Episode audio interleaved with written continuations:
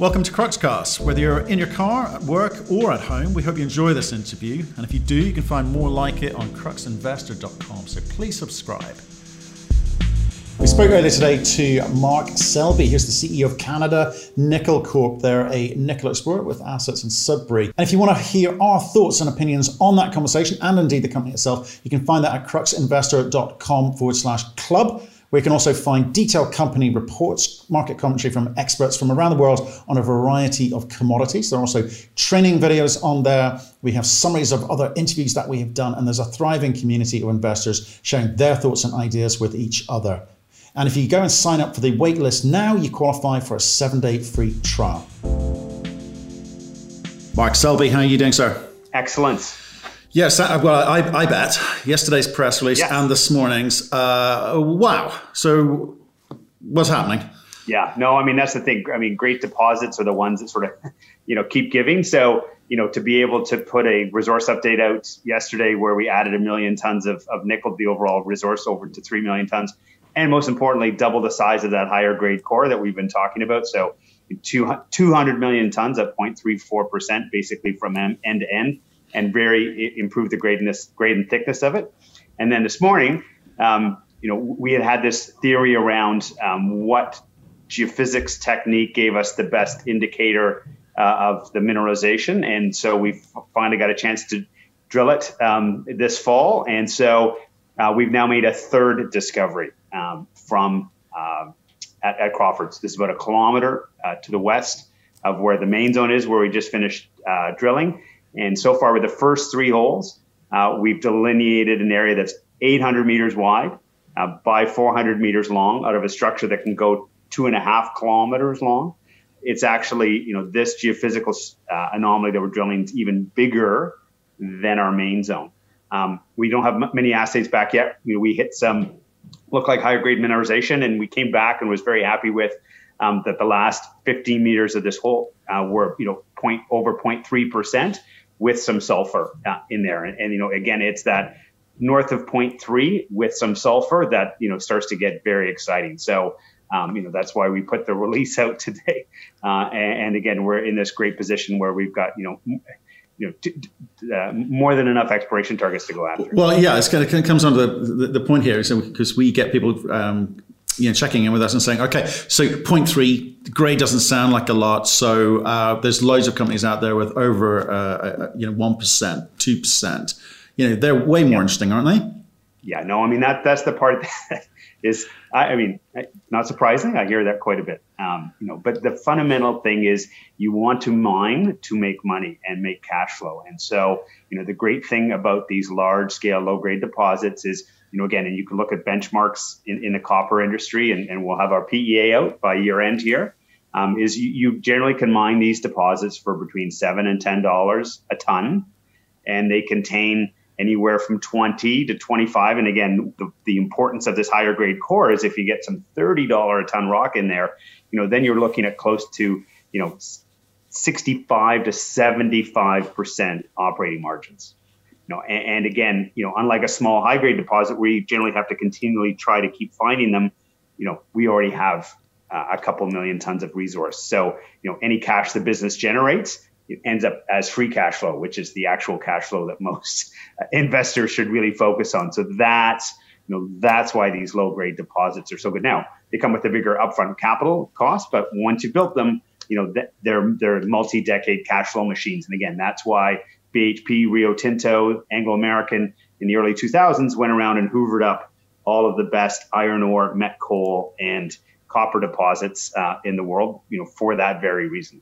Okay, so you're saying uh, scale is important, slightly higher uh, capex, but you've got multi-cycle uh, asset in place. That that's that's what we should be buying into. Yeah, that's exactly it. Yeah. So if you make the investment, you've got m- multiple cycles to you know to get it right, and then you have you know expansion potential um, you know beyond the initial investment. Right, but the numbers that you put out yesterday and today, the numbers are huge when are you stopping with the drilling and when are you getting on with you know scoping studies and moving this thing forward so we get a sense of you know when things start to happen yeah so they, i mean that, that's the key thing is you know from that first resource you know at the end of february we knew we already had enough to be able to get going on a PEA. So that's why we got going on it at that point. You know, that will be out um, by the end of the year.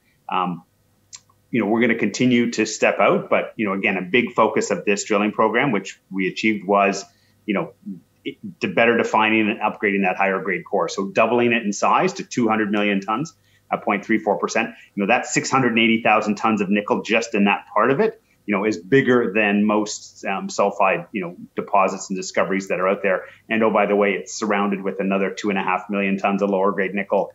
Um, you know that that uh, you know could be mined at some point in time. So give, give me this timing because I, it's really important for me to understand because these things tend to you know overrun and they go on and on. But you're talking about PEA end of the year. When does this yeah. thing get into oh, production? No, no. Does it get into production? Yeah, no, that, that's the key. Is that you know, we're going to aggressively advance this. So PEA by year end, feasibility study by the end of 2021.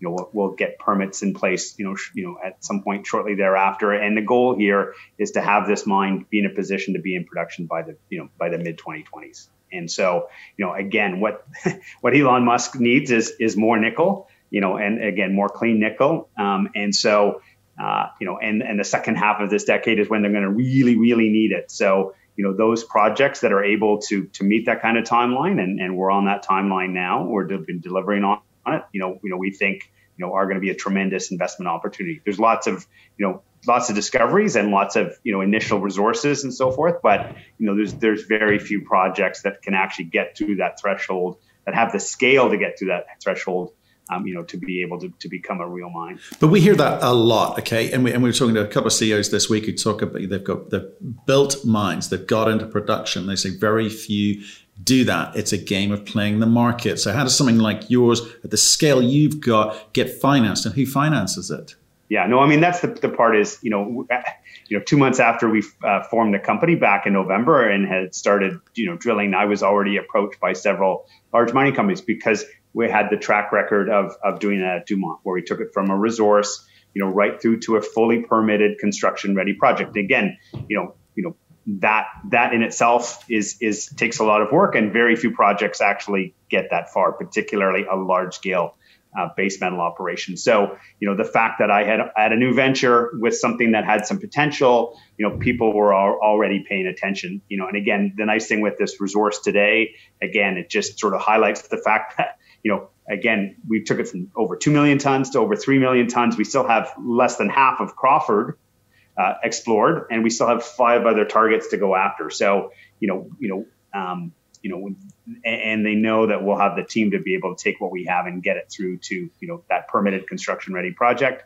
And, you know, again, be in a position to, to get it to get it financed. Okay, but, but tell me who they is. Whose money is coming into this? What sort of scale are we talking about? Oh yeah, no, I mean in terms of the scale here, you're looking at you know two paths. One is you're going to have a large mining company, the BHP Rio Tintos of the world, you know, who want you know large multi-decade assets. Uh, you're talking to the Japanese, Korean, um, you know, offtake companies and their battery partners and trading houses and so forth. Um, you know, that again help provide financing packages, you know, for smaller companies to be able to uh, advance their projects. And then, you know, again, given you know what's happening in the EV space. You know, it's various players that are in the EV chain who are keen to secure. Um, you know, nickel units, and again, you know, I think everybody should take away from Tesla Battery Day, you know, that they're, you know, they believe there isn't enough nickel to do everything they need to do. So, you know, they're, they're they'll be out there. Um, you know, you'll, I'm, I'm pretty sure you'll start to see them being much more aggressive in this space in the next one to two years. Okay, end of the year, not too many weeks away now. You're exactly. going to definitely deliver a PEA by the end of this year calendar year yes, December. Ten weeks from now. Got it. Okay. Stay in touch. I want to see. I want to see that. What, any more news between then, or are we just focused on the PEA? Yeah, no, no. We'll see. You know, again, in terms of the key, you know, one of the key questions for these deposits is in terms of the metallurgy work. So, how much of the the nickel can we actually recover? So, uh, you know, we're doing that for the PEA, so that should be out by the by the end of November um, as that's a key input into that that program. And then we're going to continue to have, um, you know, again, we're not blowing our brains out in exploration. We're we're very focused on actually, you know, getting the project advanced as opposed to just making it bigger. Um, but we are going to be doing some step out drilling, so you'll see a bunch of, um, you know. Following up on this third discovery, plus the PGM zone that we had discovered, and then we'll be looking to step out to the five other targets, and we'll get started on that um, in, in December. So it's going to be a pretty jam packed couple months. Okay, looking forward to it, Mark. Stay in touch. Let us know how you get on. All right. Thanks, Matthew. Thank you for listening. If you've enjoyed the interview, why not subscribe to Cruxcast or our website, cruxinvestor.com, and of course our YouTube channel, Crux Investor. Plus, you can catch us most days on Twitter and LinkedIn. We really love getting your feedback, so please keep it coming, and we'll speak to you again soon.